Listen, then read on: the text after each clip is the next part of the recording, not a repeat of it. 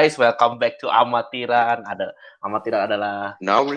podcast yang membahas MMA cabangan dari Barok Club ya. Di sini gua Abi, kali ini gue ditemani oleh teman-teman yang membahas MMA juga. Ada Barokah, What's up, bro? Hai. ada Didit, yo i Didit. Yo, yo, Didit respon. Oh, ada, ada.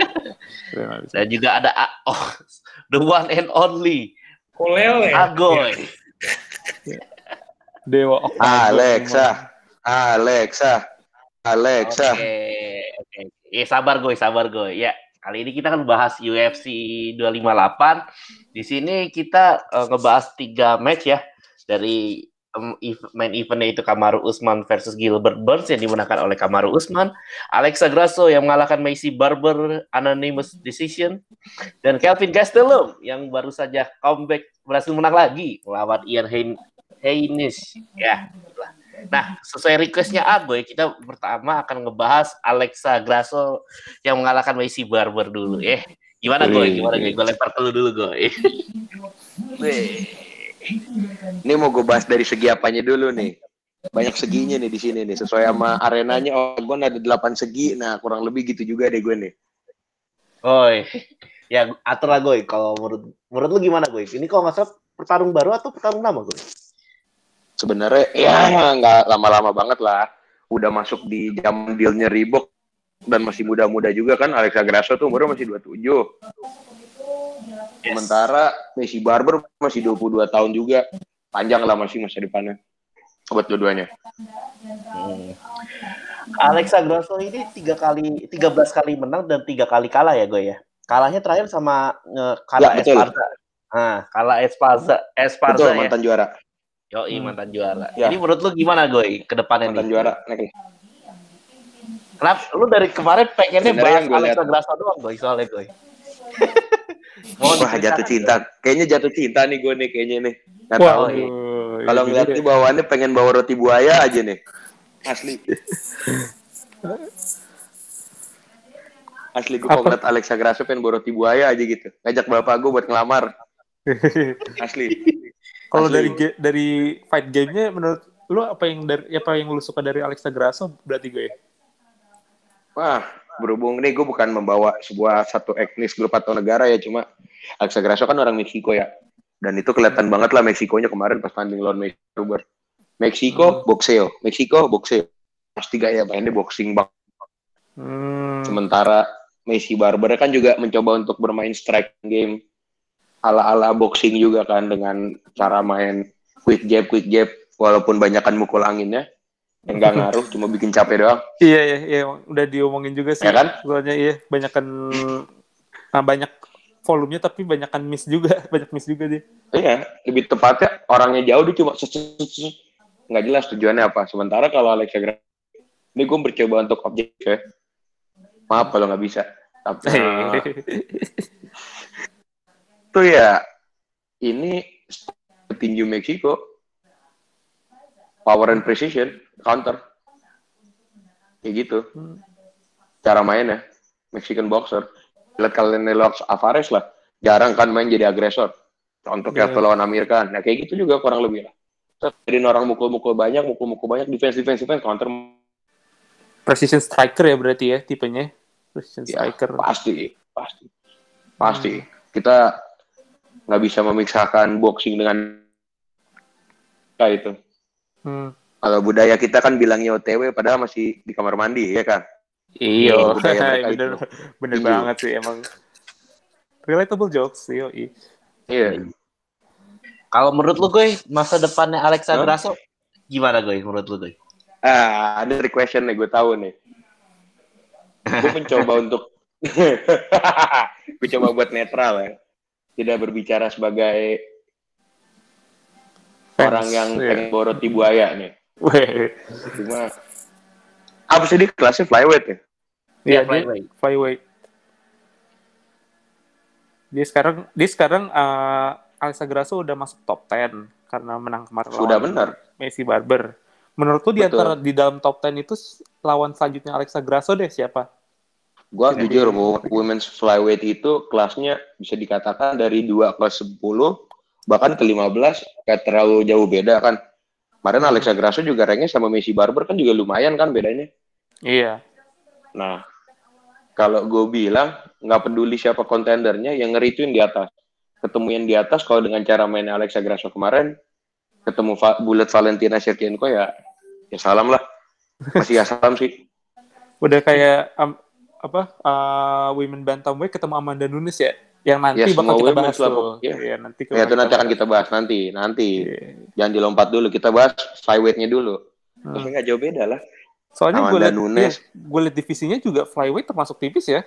Uh, selain Tipis. mungkin Jessica Andrade sama Caitlin Chukagian, selain itu abis itu Mhm. kayak udah drop semua, udah sama lah rata ratanya. Betul. Karena petarungnya juga banyak yang masih muda-muda kan kayak kemarin aja di komen event kan Messi Barber, Alexa Grasso 27, 22. Ya lah 22 umur akademi kali kalau di MMA kan. Secara umur Mhm. matang fighter rata-rata kan di 30. Yes, Iya. yes. Gitu. Cuma masih sulit lah kalau buat ngelawan si Valentina Shevchenko. Mungkin kalau lawan Catherine Chukagian atau lawan Jessica Andrade. Cuma Jessica Andrade juga serem sih. Iya. Walaupun levelnya masih di bawah Shevchenko ya. Former champion Jadi ya- juga sih memang. Hmm. Nah, makanya semoga dia kembali ke lab dan memperbaiki lah. Karena kemarin bisa dibilang gamenya sebenarnya nggak flawless juga. Itu pakai strategi standar 2-1, menang dua ronde, satu ronde nahan. Hmm. Hmm. Dan kebetulan berhasil, jurinya lagi bener lah. Gak kayak biasanya kan, gak kayak Max nasibnya dia. Ah, aduh jangan dibobol lagi dong itu. Iya kan? Masih, masih sakit hati. Udah mau udah move on gue mah biarin aja. Biarin Nah, aja. biarin aja ya. udah lah, udah lah. Udah fair Oke. itu udah udah ada hasilnya nggak bisa diapain. Nah. Santai. Iya betul. Karma akan datang dan Kalau namanya emang adalah jodohnya akan balik.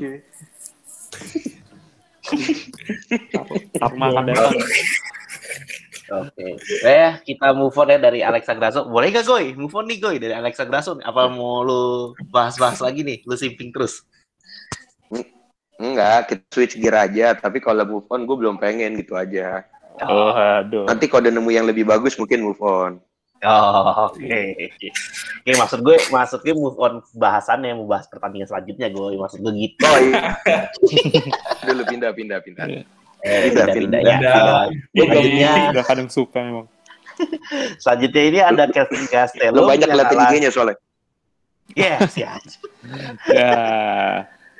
Oke, selanjutnya nih ada Kelvin Gastelum yang ngalahin Ian Hayes. Hein Hein Heinrich. Heinrich, ya Heinrich. Ini Eh, anan anonymous decision dan eh, apakah ini jadi momentum kembalinya Kevin Gastelum eh, setelah tiga pertandingan sebelumnya kalah terus ya berturut-turut dari manusia biasa aja Israel Adesanya, Darren Till sama Jack Hmm. Hermanson. Gimana dit menurut dit? Eh, any thoughts? Apa si Kelvin Gastelum? Yes. Ini kayaknya emang buat fight buat ini aja sih menurut gue ya. kayak fight buat dia kembaliin momentum aja kan after apa three losing streak ya. I think sih itu fight ini sih should help dia but doesn't mean dia harus get chance buat apa dapat title fight sih karena itu menurut gue akan tergantung outcome-nya si nanti Adesanya gimana kan lawan si Jan Blasowi kan jatuhnya kan dia nanti kalau jadi double champ kan bisa jadi akan bisa berbeda tuh nanti arahnya kan ke mana kan. Nah kalau gue sih ngerasain cuma fightnya cuma buat cek gain momentum aja sih buat Calvin Gastelum biar back to the winning column kan. Ingat kan di atasnya kan banyak Derek Brunson Jack Hermanson Darren Till masih kayak apa top top kontendernya masih ada lagi kan kayak Paulo Costa, Whitaker tuh semua kan lagi dalam oke-oke juga lah kondisinya. I mean kalau Gastelum mau dapat title fight kan menurut gue sih still too far ahead ya, need a lot of nggak a lot ya, tapi paling ya one or two fights kali biar dia bisa dapat ini kan, dapat kesempatan. Apalagi kalau kata Oka kata ini Kevin Holland kan lagi on fire. Itu menarik tuh kalau dia bisa lawan Kevin Hmm, Holland. Apakah menarik tidak? Maksud gue buat apa inilah momentum selanjutnya buat kedua pertarungan. Siapa tahu dari situ bisa dapat title fight sih. Dan fightnya kemarin sih menurut gue sih kayak apa ya solid fight aja dari dia kan. Kayak dia juga cari poin doang. Nggak banyak banyak yang dia cari buat KO atau segala macem kan. Nggak ada trading blows yang emang signifikan. Dia emang berusaha main takedown juga kemarin. Tapi ya cuman sekedar nambah statistik di takedownnya aja kan. Akhirnya kan back to just decision. Akhirnya dia menang juga kan Kevin Gastelum unggul unggul unggul di significant strike seingat gue tapi fightnya sih lumayan tipis ya. Kalau gue lihat makanya gunainnya dengan apa decision akhirnya pada akhirnya juga kan. Soalnya nggak ada yang knockdown juga nggak ada yang di knockdown juga. Cuman cuman saling targeting aja kan. Sama-sama targeting ke kepala aja deh kayaknya. Terus ya udah. Standarnya semua tipis sih. Nggak ada yang ini juga. Kayak solid fight aja dari dia terus ya good win lah buat dia hopefully dia pede kembali setelah fight ini sih itu kalau menurut gua Oke, wah good insight ya Edit ya. Uh, kalau iya, gue juga berharap bisa balik lagi ke title content. Uh, ya, uh, maksudnya title conversation lah, maksudnya udah hmm, masuk yeah, ke bener. middleweight kan, apalagi rencananya uh, babang kita ya di middleweight rencananya mau mau nyentuh light heavyweight gitu. Iya. Yeah. Gimana kak? Ada ada ini nggak ada? Untuk apakah harus? Mm -mm. Ya, gimana, gimana, gimana. Kalau untuk Gastelum sih emang uh, kemarin satu win aja belum kayak menggambarkan kalau dia bakal balik lagi ke performa dia. Mungkin pas pas welterweight kan dia sempat di regard sebagai best pros, uh, sebagai great prospect ya. Jadi dia petarung muda yang dapat banyak upload lah dari analis. Uh, mungkin middleweight emang sebenarnya itu weight natural dia. Cuman karena kemarin kan walaupun kalah tiga kali tapi lawannya ya lawan-lawan yang killer-killer lah bisa dibilang kayak Adesanya wah iya pasti terus Darren Till juga uh, itu sebenarnya killer close. banget tuh Darren Till iya killer banget tapi di sini tetap close mungkin yang agak sedikit uh, over uh, yang mungkin bikin dia rada down adalah kalah sama Hermanson yang dia kalah submission di gue kalau nggak salah itu di yang fight night ya gue gue udah lupa di first round gitu. Jadi mungkin itu satu anomali aja. But tiga kali tiga kali dia kalah sebenarnya it's not really that bad consider the opponent ya karena lawan-lawannya tadi udah killer. Dan um, tapi kalau misalkan dibilang momentum balik mungkin tapi nggak akan bisa dibilang sebagai dia akan masuk title contenders in anytime soon lah di waktu dekat ini. Mungkin uh, lawan top 10 lainnya bisa mungkin kayak lawan Vettori atau lawan Herman atau mungkin rematch lawan Hermanson atau Tail atau kalau berantem sama Hall firasat gue bakal defeat buat Holland sih. Tapi untuk Gastelum jadi mungkin uh, potensial um, fight-nya untuk ke depannya ya rematch dia lawan Tail maybe atau lawan Vettori karena mungkin is a compelling matchup juga dan ya tapi Gastelum ya kita tunggu aja dia bisa comeback ke forma dia zaman dulu atau enggak. Oke, okay, good insight Baroka. Next kita akan membahas ya main event dari UFC 258 uh. ya. Oh, Usman. Usman. Usman. iya, Usman. Kamar Usman.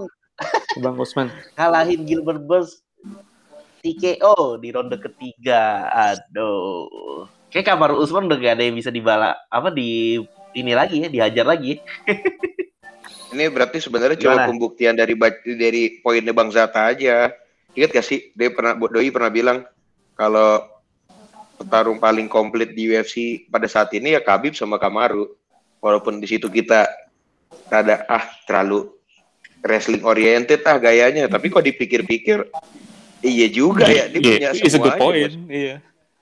Kamaru walaupun strikingnya nggak modelan McGregor, and so does Khabib, tapi dia punya ada X factor di striking gamenya gitu loh. Hmm. Ngerti kan maksud gue? Secara hmm. power juga dia underrated kan? Nah itu, termasuk betul. underrated. Karena itu mungkin faktor dari dia seorang wrestler sehingga dia karena dia banyak main di weightlifting atau segala macam ya gue kurang ngerti juga tentang dunia fitness mungkin Didit lebih paham tuh ya kan yang berotot-berotot Ininya pancing powernya ada gitu loh. Ngeri, ngeri, nggak, ngeri. Enggak, Allah, Usman kayak kena steroid anjir. Kalau Emang lihat press conference pada komen he's on steroid, he's on steroid. Anjing nih orang udah menang masih dikatain pakai steroid anjing ya. Gue gak tahu kalau itu gue put aside like apa itu udah urusan pribadi dia dan timnya lah kalau soal kayak gitu kan Iya. masalah di performance enhancement drug atau dia pakai steroid atau apa pun itu udah bukan ranahnya kita sih sebagai fan. Hanya Betul. performa dia sih kayak dia ngejawab aja sih. Dia jadi headliner and he answer the call kan menurut gue sih dia he answer the call kayak dia kan emang juga nggak banyak apa bukan fighter yang kayak banyak bacot ya seinget gue kayak dia ya udah it's Hmm, business lah. It's all about business kalau Ya. gue tangkap dia dari press conference ya kan karena dia emang really really emang fokusnya bisnis kayak lo kalau mau tandrung sama gue ya udah lo tunjukin ke gue kan you deserve to be there kan emang sih satu Uh-huh. sisi kalau gue lihat sih pasti dia ada dilema kan bagi karena former teammate di katanya sih Black Zillions ya setahu Iya. gue ya. Nah, dulu Zillions dan Usman di Black MMA loh deh, dua-duanya. Dan Iya dia kan, tuh sempat gua- masuk uh, yang Ultimate Fighter yang American Top Team lawan Black Zillions zaman dulu pas Iya. dia pasti baru debut di UFC. Betul. Menang Dua-duanya ya, Ultimate Fighter lagi dua-duanya. ya, menang menang Ultimate Fighter dulu dia. Nah, Bukan yang Usman. menang ATT, Kak. Ah, enggak, ah, fighternya. Kalau timnya yang menang ini, yang menang American Top ATT. Team Iya, tapi untuk yang turnamen fighternya yang menang Oh, yang menang Kamaru Usman ya? Iya, menang Usman. Hmm, Oke, Hmm. lanjut dia. Lanjut. Oke. Nah, Oke. i- Eh, lanjut. Seru cuy nyimak. Tapi what's next for Kamaru Usman? Kayaknya ya seperti gue bilang ya di awal eh kayaknya fighter-fighter yang di welter ini nggak ada yang yang bisa eh istilahnya udah udah di ini ya udah di babat lah sama Kamaru Usman. Ya, setuju, Betul setuju, gue setuju. Iya. Gue setuju sama poin lebih. Udah Nah, habis buat gue. Usman di welterweight udah habis. Ah, apakah pilihannya sih dua antara doi naik di middleweight atau turun di lightweight. Lightweight kan kebetulan eh Hmm. anggapannya lagi kosong. Mungkin gak sih kira-kira kalau menurut lu bertiga gimana? Kalau gua mungkin gue dulu ya. Ah, untuk Ya, lo, lo dulu, Kak. ya untuk turun mungkin unlikely ya karena um, weight cut-nya bakal lebih jauh lebih susah dibandingkan kalau dia tetap di welter atau mungkin naik ke middleweight. Jadi uh, mungkin it's not uh, really an option buat dia. Untuk naik ke middleweight mungkin tergantung dari situasi divisi juga kan karena uh, Adesanya masih ke nyoba ke light heavyweight. Jadi mungkin dia bakal nunggu dan gue juga uh, setuju sama poin lu semua kalau misalkan Usman ini um, musuhnya udah habis lah anggapannya karena dia udah ngalahin Colby, udah ngalahin Burns, udah ngalahin Mas Vidal yang kemarin juga bilang bakal ada rematch dia sama Mas Vidal cuma buat finish the business aja sebenarnya buat nambah money money fight. Dan- Enggak tuh farewell fight-nya Usman di welterweight nanti, Kak. Sebelum Iya, dicabut. paling juga kayak uh, is business as usual lah. Cuman Iya. ya uh, mungkin satu fight lagi lawan Mas Vidal buat ini kayak money fight-nya dia buat dia nambah duit aja. Terus habis itu naik ke middleweight ngelihat siapa mungkin kalau misalkan Adesanya misalkan menang lawan Blankovic nanti yang bakal kita bahas itu mungkin dia bakal tarung buat vacant title. Kalau misalkan di vacant kalau misalkan Adesanya tetap bisa di middleweight ya nanti dia bakal tarung lawan Adesanya Mm-mm. Menarik juga sih Ya, kalau ngelihat Kamaru Usman ini ya. Udah kayak nggak ada apa-apaan lagi yang dikejar di welter. Mungkin bisa naik middleweight tinggal nunggu hasil dari Israel Adesanya melawan Jan Blachowicz. Oke. Betul. Oke, ini Nih, gue punya insight juga nih buat part ini nih, Usman nih. oke oke. Monggo gue, monggo gue. Gue agak mirip dikit nih, tumben akhirnya gue sependapat sama Oka. Tapi kalau gue lebih nekenin di kayaknya sih ya ketika nanti ini tuh depend dari uh, fight-nya Adesanya sama Belkovic karena sebenarnya bukan salahnya Usman, bukan ya Usman nggak salah sih maksudnya bukan salahnya welterweight yang kehabisan kompetitor atau bukan salahnya middleweight yang bikin Adesanya naik. Sebenarnya ini semua efek domino. Efek domino dari heavyweight yang kekurangan kontender, sisa Ganu sama Miocic. Kenapa gue Hmm. bilang begitu? Kalau misalkan di heavyweight dulu kelasnya masih stack seperti zamannya Velasquez, Verdum, Dos Santos, Mir, Iya. Win bla bla bla. Percaya nggak percaya John Jones nggak akan naik dan di light heavyweight pun juga nggak akan kosong. Jadinya karena UFC lagi kehabisan talent di kelas-kelas besar, mau nggak mau yang dari kecil-kecil, maksudnya dari kelas bawah-bawahnya, yang bisa dicari pick buat naik dinaikin ya salah satunya John Jones akhirnya naik ke heavyweight. Hmm. Terus adiknya sekarang dinaikin ke light heavyweight karena light heavyweight kosong udah kehabisan orang yang buat dijual. Siapa lagi? Sorry itu saya Blakovic bagus tapi Blakovic nggak enak buat dijual. Terlalu Tuh, iya. generik. Bener banget. Hmm. Nah, di middleweight juga siapa? Adesanya mau lawan siapa lagi? Memang kalau Adesanya walaupun udah lain semua Bobby Swift masih eh masih layak buat ini dapat second chance. Tapi nggak sepenting itu juga supaya Robert Whittaker bisa jadi title challenger lagi ya mau nggak mau akhirnya kan jadinya naik semua nah kalau Usman naik ke, wel- ke middleweight dan Adesanya memutuskan harusnya sih vacancy ya karena Adesanya dan Usman nih nggak bisa dibilang bisnis sih mereka berdua karena gue nggak pernah lihat lah pokoknya seorang petarung dari Nigeria ini bertiga yang sama-sama ngebest satu sama lain ataupun berusaha untuk melakukan bisnis dengan satu sama lain walaupun mereka bertiga tuh beda tim gitu. Jadi sih kayaknya nanti middleweight akan kosong kalau Adesanya menang, Usman naik ke middleweight atau skenario terakhir UFC keluarin kartu as buat di welterweight. Kartu asnya itu adalah Nathan Donald Diaz. Dan Nah, Wah. si zombie. penyelamatan terakhir. Kalau kartu asnya udah gagal, ya udah naik mau nggak mau. Oh kan nanti divisinya mati seperti zaman GSP dulu. GSP pun sebenarnya kebetulan aja di situ masih ada Nick dan Carlos Condit walaupun nggak selevel tapi setidaknya masih bisa meyakinkan orang buat membeli pertarungan itu. Kalau buat Kamaru kasusnya udah nggak ada lagi. Siapa lagi pun gue Iya. nggak tahu. Kalau dulu sih emang kebelinya karena nama GSP-nya sih. Kalau dulu Ya. ya. Ya. Dan dia sama Condit kan juga juara lama di WEC kan satu di WEC, satu di Elite XC sama Strike Force. Jadi Iya. kayak masih wah. Dan sorry Iya, itu saya kayak- lagi memang sekarang UFC kan nggak kompetitor apa nggak pemain satu-satunya kan di MMA ada Bellator ada One Championship cuma keberadaan One Championship sekarang dan Bellator sekarang tuh tidak semengancam keberadaan Strike Force pada zaman dulu. Hmm. Beda lah kelasnya, masih belum sama. Jadi ya udah itu aja caranya. Tapi kayak nggak mungkin juga lah. Dana White mau ngeluarin Nate Diaz buat lawan Kamal Usman. iya sih. Nah, Diaz kan juga hitungannya udah money fighter kan gue ya, nggak ngincar. Betul, Ya, udah jadi mercenary sekarang, udah gak nyari gelar. Betul. Sama kayak abang ade lah bareng. Kalau kalau Ya, abangnya at- sibuk ini, sibuk cimeng gue. Ah, bisa jadi malah nanti Nick Diaz yang diturunin. itu mah dua-duanya juga kayak gitu. Iya, bisa jadi Nick Diaz yang diturunin lebih sadis ntar. Gue sih akan beli kalau ngeliat Kamar Usman lawan Nick Diaz ya. Gue pengen tahu gitu. Punya gangster ya, jadi dia cuma nyari gangster pengen ribut doang ya anjing. Bahkan jadi cuma nyari ribut doang, mau nyari Iya, duit. Kalau menang mah urusan ntar aja lah si Iya, Diaz. ntar aja. Gitu, Emang kayak gitu. Berantem aja dulu. Berantemnya udah berdarah-darah, dah berdarah, Iya. dapet duit kan nanti Iya, lagi di Iya. RL Hewan kan sama DC nanti ngomong kalau lu belabdi bladet gitu kan. Iya. Biasa. Seperti kata Snoop Dogg jadinya. Smoke Iya. with every day. Smoke with every day. Iya. Iya emang udah lah susah dah kalau udah Diaz Brothers kayaknya.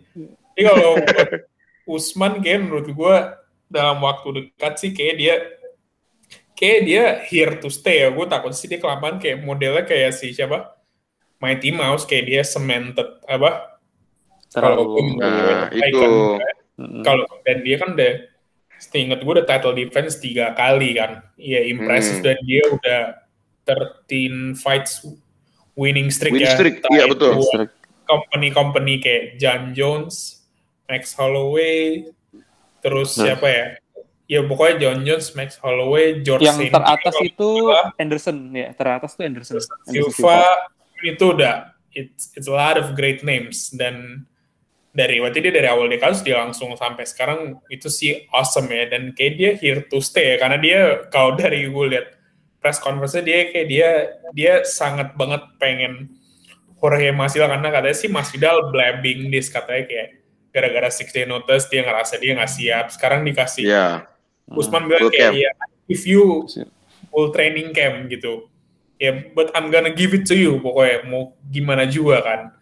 Tapi kayak Usman tuh here to stay karena lihat Covington dan Jorge Masvidal yang masih kayak blabbing-blabbing bisa ngalahin mereka ya kayak Usman bakal fight dua itu lagi dan gue gak tahu dia ya. Karena kan kalau dia menang dua fight kan berarti dia tight second all time eh tight eh nggak tight second all time winning streak di belakangnya si Anderson Silva ya kalau nggak salah ya. Anderson Silva kan Iya betul.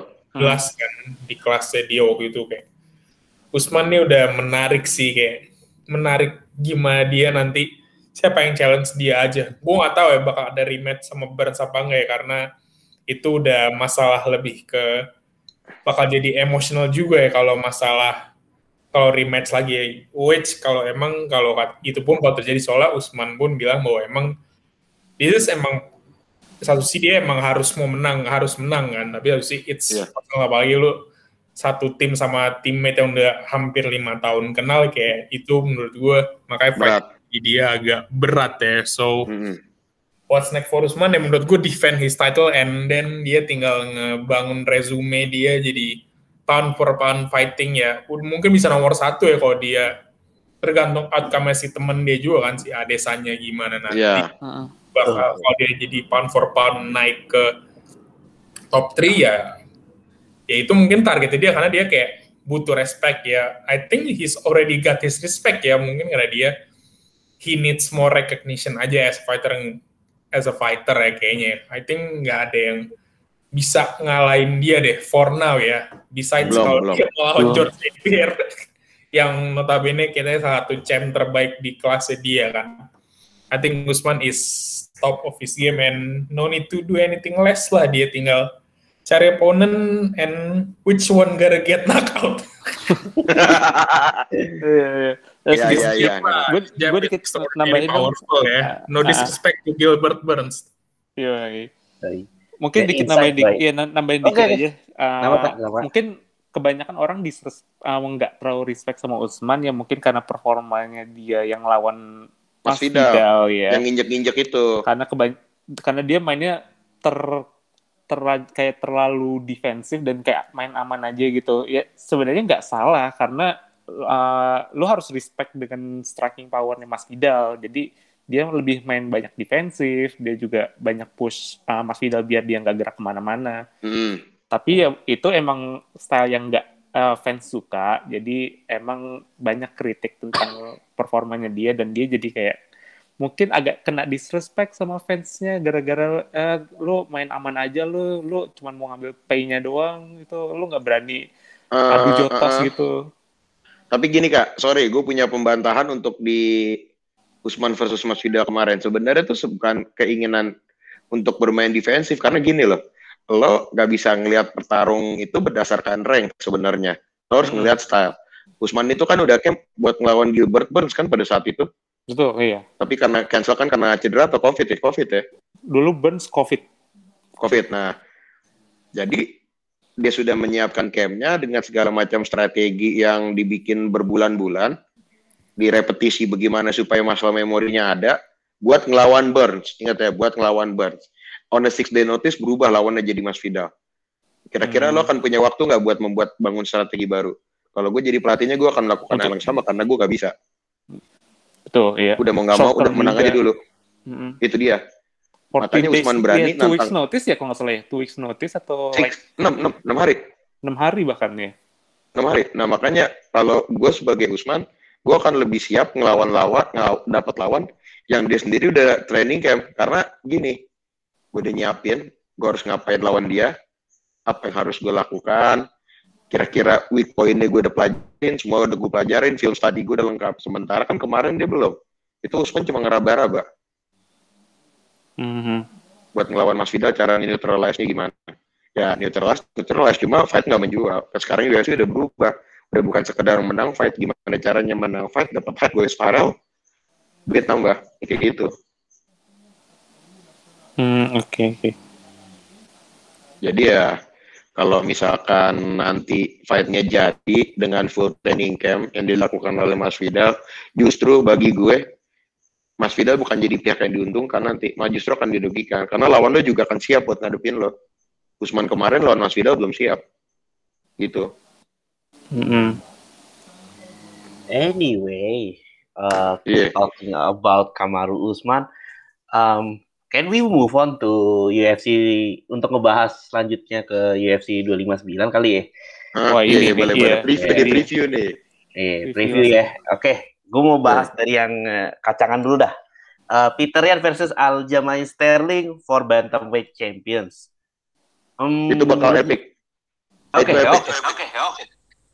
Gimana gimana gue? itu ep- itu epic karena gini Petrian kan bukan yang tipikal gesit-gesit ya nggak kayak Aljamain Sterling tapi dia lebih ke power powernya ada banget Jose Aldo udah ngerasain kok nggak percaya tanya aja lo DM tapi dan Sterling yang modelan licin itu nanti kurang lebih mainnya kalau digambarin pakai legend UFC zaman dulu lo ngadu Rampage Jackson lawan Richard Evans lah. Yang satu cut cut cut loncat loncat kanan kiri kanan kiri powernya ada tenaganya ada knockout powernya ada. Yang satu lagi benar-benar manusia gahar gitu. Hmm. nah kita lihat yang gameplaynya lebih berhasil yang lebih matang dengan persiapan dia nggak akan menang. Dan gue nggak tahu itu akan menang Sterling atau Yan jujur. Wah, menarik lo gue lu bilangnya eh nggak apa namanya eh nggak tahu bakal siapa yang menang kan? Tapi Iya. eh, kalau menurut gue nih sebagai orang casual juga Aljamain Sterling ini nama baru kan gue maksudnya eh, nggak ada resume yang wow banget gitu loh maksud gue. Oh, muda muda muda. Aljamain Sterling muda. Rising starnya bantamweight sekarang. Mhm. Jadi emang sebenarnya gini, Aljamain Sterling itu kalau gue lihat-lihat ya UFC ini karena juaranya nggak ada yang jelas juga kan di bantam ya kalau nggak doping cedera, iya iya iya, ya kan? Ya, ya gitulah tuh. Kita tahu siapa yang cedera, siapa yang doping ya. Siapa yang cedera, siapa yang doping dan siapa yang gaji kan yang cringe. Nah, I- Iya bener. Nah. Ada dua tapi ya, ada dua tapi. ya Iya, yang cringe satu ini yang kemarin latihan-latihan sama Tyson nggak jelas itu kan habis ngekawin si doping, cabut Hmm. mendadak. Sementara UFC udah bikin bracket di mana itu Sterling kok nggak salah deh. Lawan siapa kan namanya Cory Sanhagen deh. Yang dia Ah, menang ya. Iya, menang lawan Sanhagen di Nah. 50. Sebenarnya di UFC 50 itu Cory Sanhagen lawan Aljamain Sterling, pemenangnya akan melawan Henry Cejudo. Cuma Cejudo udah merasa so ganteng kan karena dia udah juara di dua kelas paling kecil di UFC. Akhirnya dia merasa memutuskan untuk pensiun. Merasa sebagai orang yang nggak pernah nggak bisa dikalahkan. Which is Iya, stupid bagi gue. Si trash. Itu ya sampah lah udah itu orang. Menurut gue ya, menurut gue kayak Iya. trash aja cuman trash banget lah dia even cuman defend title dua kali dia kayak ya being he's the best fighter kayak. Terus tiba-tiba dia mundur gitu for Iya. no reason at all. Kayak, weak ah dia mah. Kalau debat sama orang itu bilang aja triple C gue gitu ya. Kayak Iya. sombong- langsung sombong-sombongan gitu punya medali emas ya di, di Olimpiade. Ya lah di kelas wrestling nggak laku juga kak. Iya, kelas yang Kagak ada penontonnya. Gak peduli juga rakyat Amerika sama kelas itu. ya itu sudo tuh dilupakan kayak ada kayak ya udah just cuman numpang lewat aja nggak ada solidify apa pun kan kayak Betul. menjadi coba menjadi relevan pada akhirnya nggak semua menerima kalau dia itu relevan Dan dia, dia lupa dia dapat title flyweight menang dengan cara split decision lawan Mighty Mouse. Iya. Mighty Mouse was yang terbaik close, iya. title Betul. defense not Betul. even close Nggak Nah, tapi kita belum terlalu banyak bahas tentang Peterian nih. Peterian menurut lu bakal Nah, nunjukin ini- performa sama kayak Aldo lagi atau bakal beda Nah. lah Sterling? Tunggu gini kak, gue balikin ke yang tadi nih skenario nya. Harusnya yang menang antara Sanhagen lawan Petrian, Hmm. dia akan diadu masih kampret itu kan? Hmm. Karena dia memutuskan untuk pensiun dini dan merasa duitnya sudah banyak mungkin ya atau oh, udah gak ada yang bisa ngalahin gue. Padahal dia takut mungkin atau dia pengen cari duit yang lebih gede which is dia nggak bisa. Udah, akhirnya sabuknya kosong. Kalau dibikin pertarungan antara dua kompetitor itu tadi yang sudah diadu, Sanhagen lawan Aljamain Sterling kan nggak mungkin. Mereka baru masa recovery. Akhirnya Hmm, veteran available siapa? Ya udah veteran. Veteran lawannya siapa? Dan di sana lo sebut semua bantamweight di top 5, top 6, bahkan sampai top 10 udah pada main semua ya. Saya tinggal Jose Aldo. Ya mau Iya, nggak mau akhirnya veteran lawan Jose Aldo buat title fight. Veteran itu peringkat 3 apa 4 gitu pas. Petrian peringkat. 3, Aldo peringkat 6. 5, 5 atau 6 iya. Iya. Karena yang lainnya udah pada main, nggak ada bisa lagi. Itu jadi veteran jadi juara karena nasib beruntung aja, eh, bukan karena gue no disrespect whatsoever atau diskredit skill saya dia bukan, cuma situasinya pada saat itu menguntungkan dia, harus diakui. Hmm, iya. Situasinya menguntungin dia. Dan kali ini baru Sterling lebih layak buat dapat title shot daripada veteran. Murni karena rank, bukan karena yang lain. Gue gak akan ngomongin skill mereka. But in terms di- of matchup, berarti menurut lo bakal kayak gimana nih prediksinya iya, buat lo aja sih? fight Iya. lebih close nggak? Kayak menurut lu Akan. Fightnya bakal Akan. close nggak? Atau Akan, akan, akan close. close? tergantung siapa yang mengeksekut gameplay ini lebih baik dia akan menang udah nggak ada Hmm. faktor yang lain ini karena dua jenis petarung yang rada beda tapi kalau dipasangkan nih dance partner yang paling yang cocok lah Hmm. Dan fight ini Loki seru ya di eh, di berarti uh, Secara secara fight ini. sama sih ya Harusnya mereka ya. Iya. Loki bakal Secara jadi sama. mungkin fight night, fight of the night kali. bisa jadi Mungkin, mungkin, mungkin. bisa jadi ini malah fight of the night ya buat gue bukan Adesanya lawan Blachowicz ya karena Iya. dua-duanya punya kecep apa kalau Adesanya Blachowicz yang satu punya precision biar KO di titik-titik tertentu jago totok lah ibaratkan yang satu lagi brute power ya siapa yang Hmm. duluan kena ada yang menang fight KO cepat itu bukan fight yang seru ya dong Iya. Benar, benar. Iya. Oh. Kayak kalau si kayak kalau Yana Master ini kayak bakal jadi main di sesi decision deh kalau menurut gue ya kayak bisa, bisa jadi jadi five round bahkan fight. bisa split Nah, paling menurut gue paling banter sih split ya karena kalau gue lihat Hmm. statistically mereka sebenarnya punya masing-masing kelebihan ya kan si Sterling jago di submission, si Peter Yan jagonya di KO dan TKO dan lebih suka mukul-mukul kan kalau si Peter Yan Hmm. kan sementara si Nah, Sterling suka bermainnya tuh Licin. grappling ya emang kayak gaya kayak main dia grappling dan licin gitu submission. Jadi kayak menurut gue kayak bakal split decision it's the best result deh kayak buat mereka ya. Gue gak tahu ya Hmm. siapa yang menang ya. Mungkin kalau gue sih favorite sih pengennya sih Sterling. Karena gue Ya. habis buru kan sama orang yang baru sekali juara dan tiba-tiba kayak all the hype is there ini kan kayak emang bisa jadi low key sih fight of the night ya. Despite kayak nggak ada belum ada beef atau kayak semacam apa bumbu-bumbu untuk bikin fight ini kayak live up to the hype itu sih kalau menurut gue. Kalau dari kalian gimana nih mengenai si Yana sama Sterling? Apakah udah lihat dulu fightnya atau kayak oh gue bakal beli inilah kur- more or less yang menang nih siapa gitu?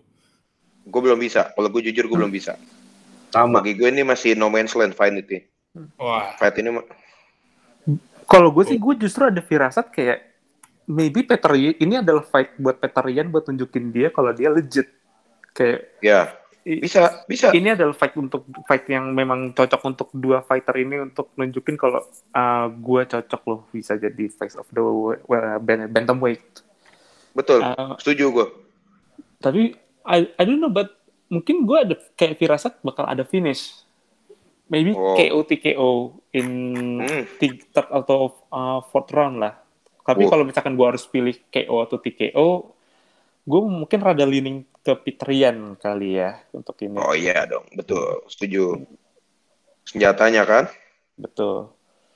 ya ya ya Kayak untuk fight ini gue nggak bisa ngasih sesuatu yang bisa gue anggap gue yakin gitu Oke, oke. karena ini ini good matchup lah bagi gue good matchup Oke. Eh, Oke, let's move on to the next match. Eh, mau bahas yang mana dulu nih, Goy? Eh, Nunes kita berurut aja berurut berurut Bruce berurut Anderson berurut dulu lah, gue paling nungguin itu tuh. Ah, ya dia. iya iya Nunes versus Megan Anderson. gue pegang Megan Anderson Iya, gue sama tuh, bakal seru. Gitu. kalah di ronde 2 Wih, seriusan boy. Seriusan gue, ronde dua gue. Ya kan? Anjing, megang-megang dulu kalah bangsa. Iya. Lumayan generous juga ya roda dua. Iya, ronde dua lawan Nunes. Menarik. Ya, kalau ronde Nggak satu tahu ntar ya. disuruh pensiun beneran. Eh, but on in all seriousness sih emang fight ini kayak cuman lu ngelempar mangsa ke Amanda Nunes aja sih kayaknya. Iya, Soalnya iya.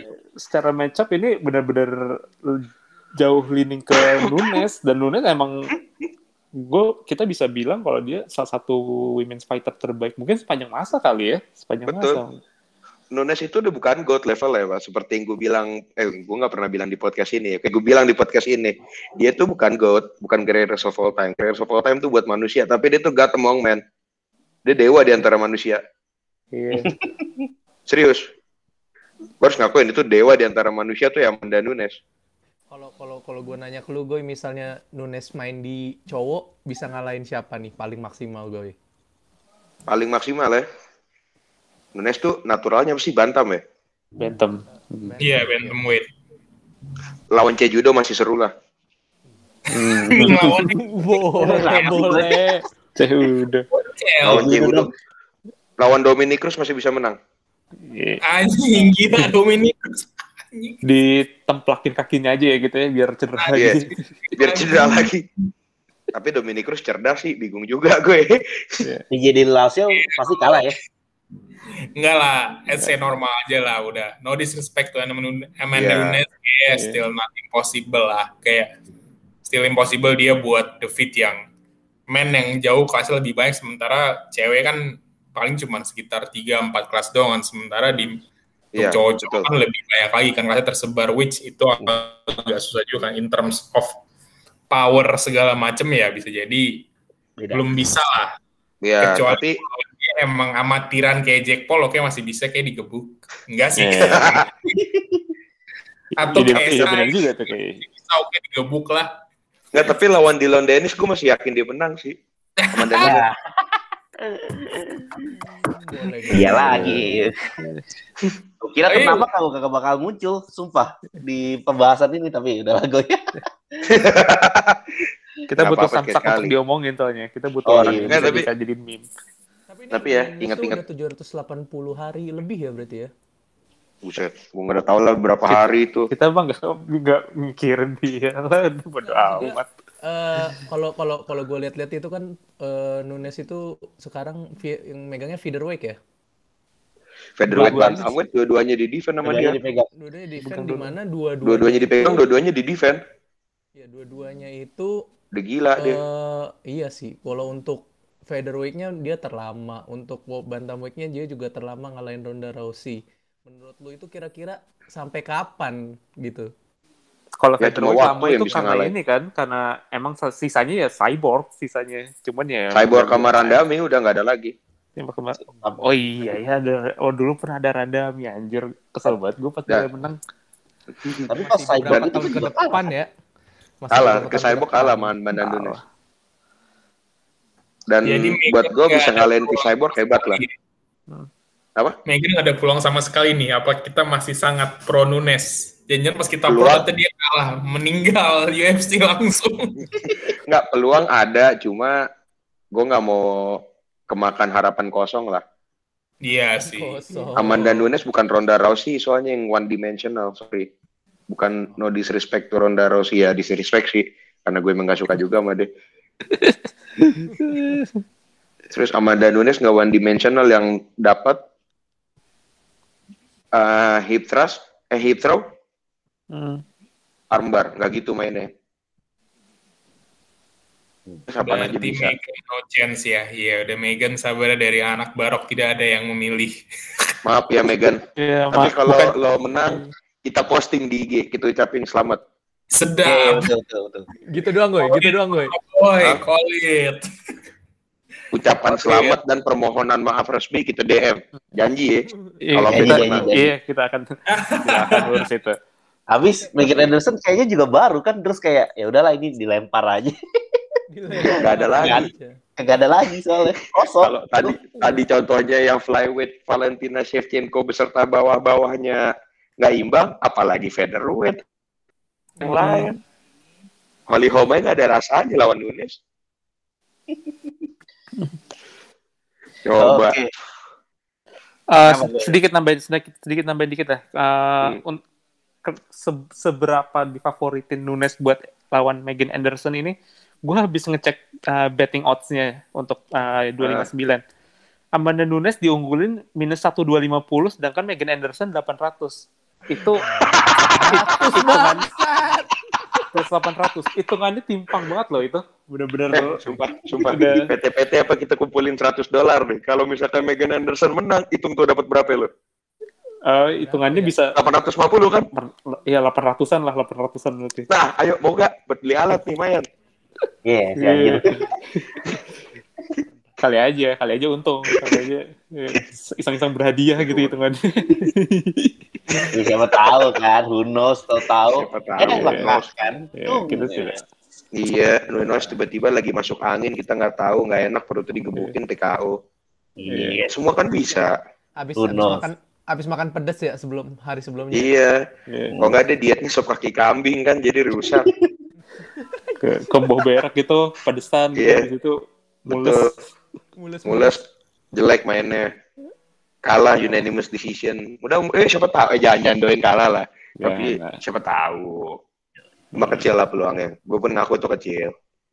Lagi siapa sih matchmakernya anjir? Ya gue nggak Iya. tahu. Tanya lah Dana White anjir. Masa tanya gua? Tahu Kalau ya, dulu lu kan Joe Silva tuh, sekarang siapa ya?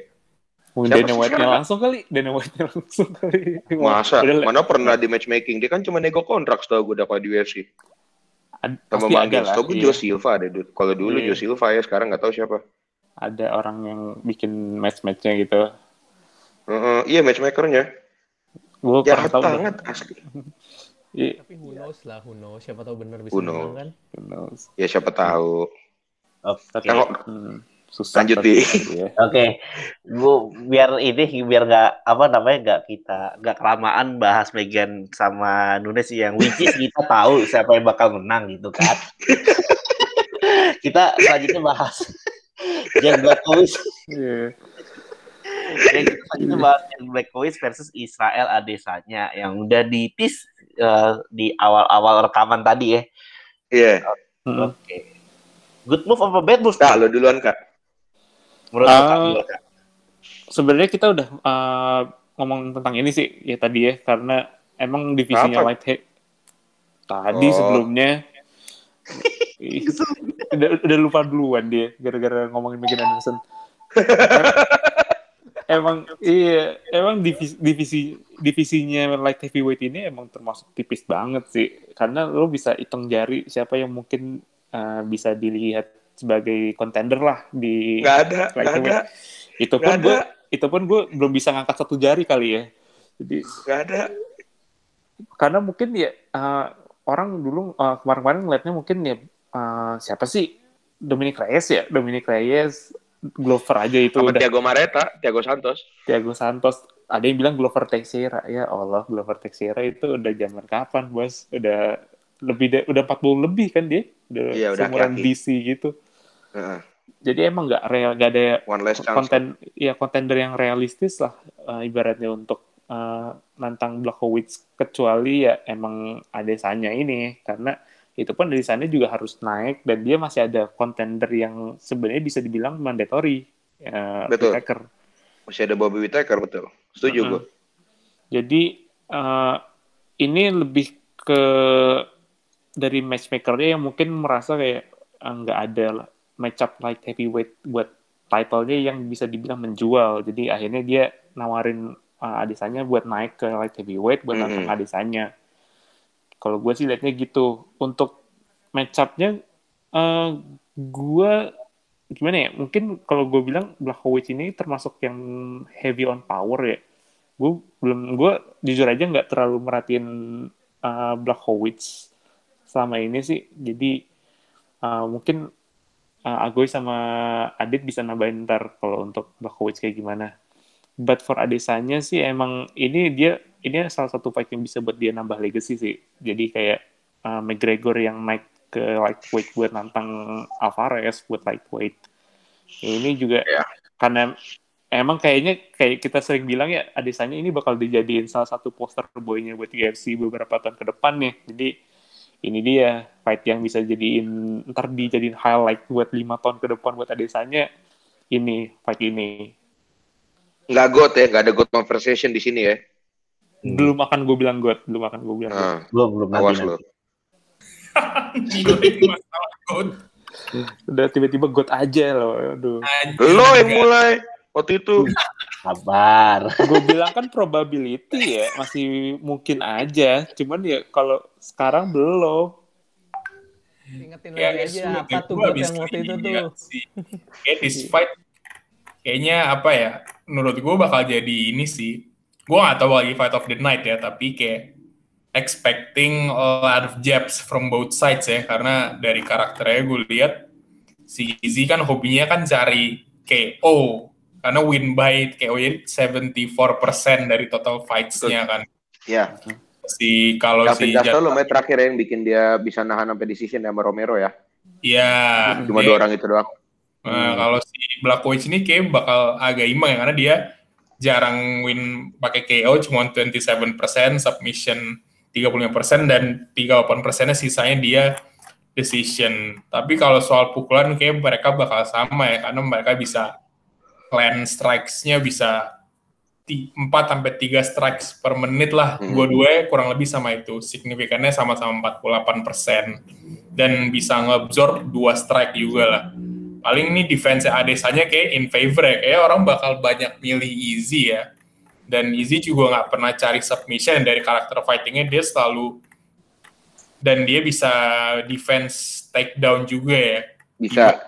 Blackwitch takedown accuracy 52%. Tapi Easy punya defense takedown 86%. Jadi kayak expect this fight kayak more or less bakal kurang lebih trading blows lah out both sides atau emang paling aman ya cari decision, cari poin dari kedua sisi ya karena dua-duanya average fight time-nya kayak gue rasa bisa sampai 3 sampai 4 ronde dan bisa gue rasa 5 ronde ya. Kayaknya gue gak akan expect akan easy knockout buat buat dua-duanya ya kayak this fight will go to distance. Tapi kayaknya in terms of everything kayaknya gue masih favor easy ya to win this. Dan Ya, easy will oke, stay oke. at the 20 and 0 sorry Jan.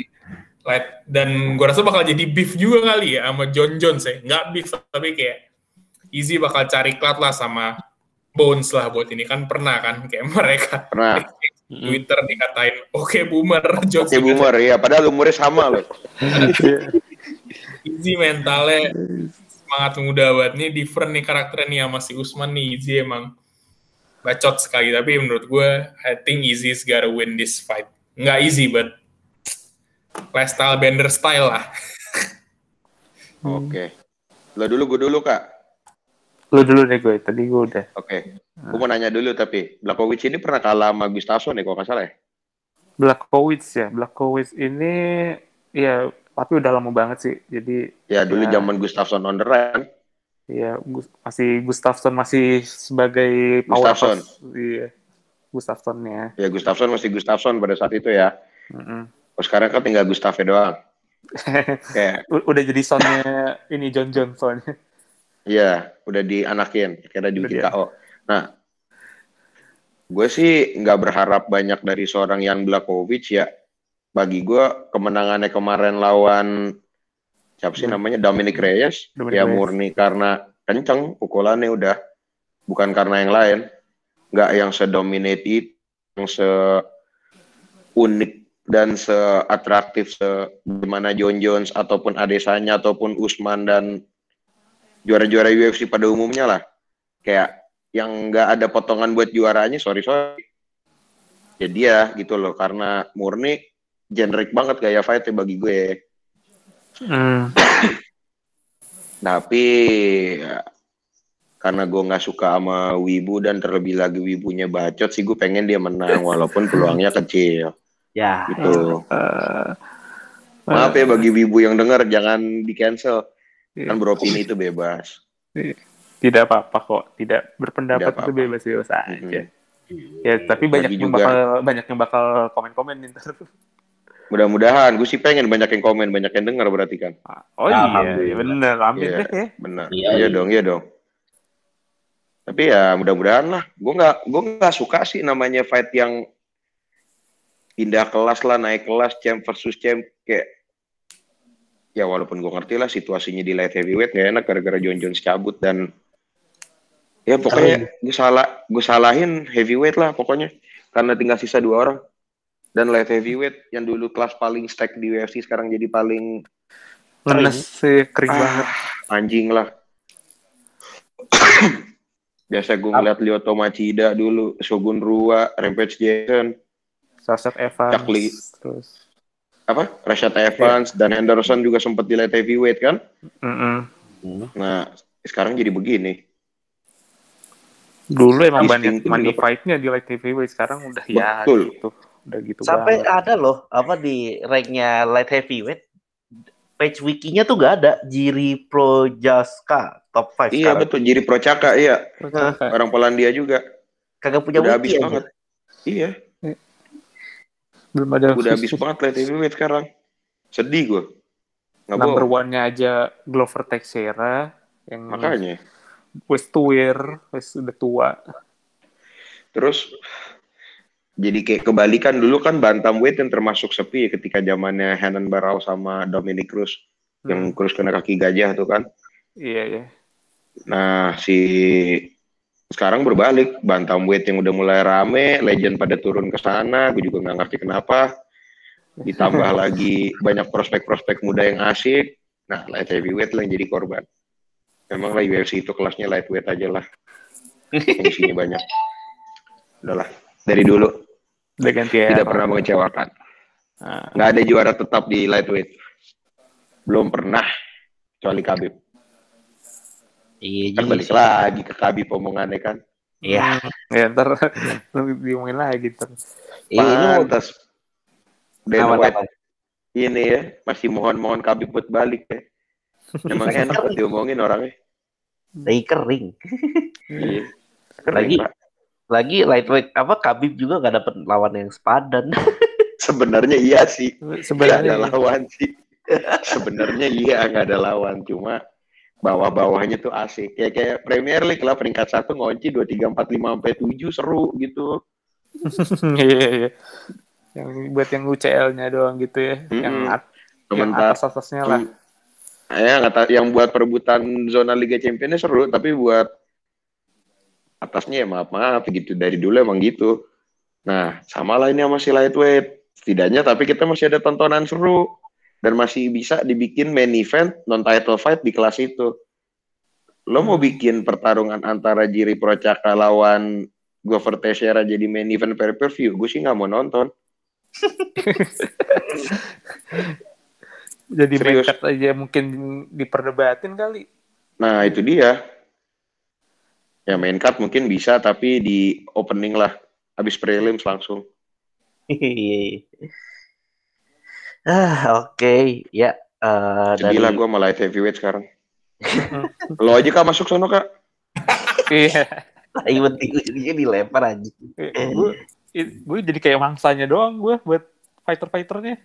Eh, Kayaknya ada petarung dari Lawan. Indonesia buat ditonton. Tapi dapat paycheck, dapat paycheck kak. Iya, Kak. Iya. Seratus ribu doang kak, lumayan kak, seratus ribu kak. Ya pulang dolar rumah di Tebet Mas.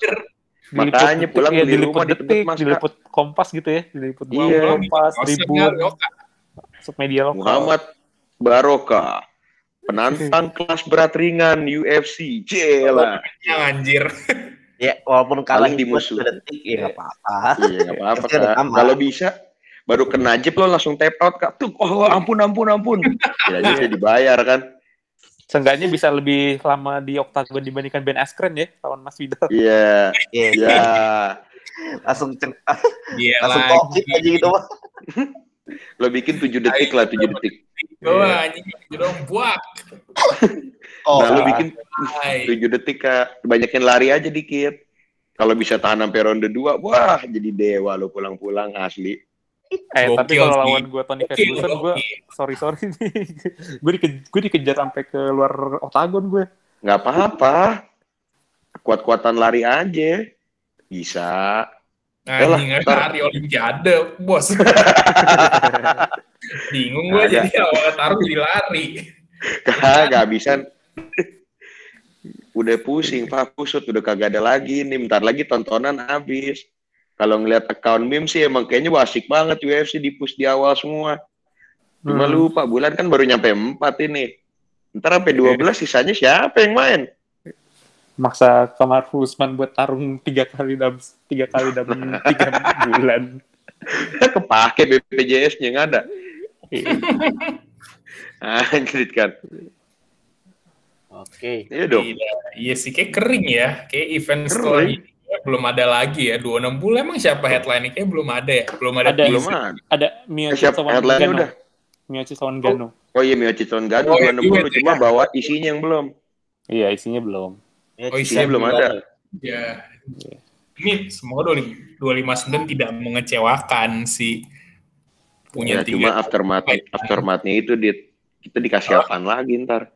Ntar kayak 257 lagi, 257 ke 258. 257 saking stacknya, akhirnya 258 dipasangin, dibikin title baru, The Randomly lawan Home. Ya, Ya, iya. Ya randomnya menang ya lawan Holm kan ya. Iya, dulu Menang gak jelas. menang gak jelas. Makanya keselnya karena itu sama The Randomly kan. Menang gak jelas itu. Menang Menang lawan aja. home terus begitu lawan Chris Cyborg title fight dia nggak mau. Akhirnya dia lebih milih titlenya dicabut kan anjing. Nah, anjing juga lah tuh Jermaine Randomly lah. Ai, mau jadi petarung anjing. Untung, untung udah digebukin sama Nunes kemarin. Iya. Dia salah, Nunes, lebih gitu. milih lawan Nunes daripada Cyborg. Dia lupa Cyborg di KO sama Nunes ya.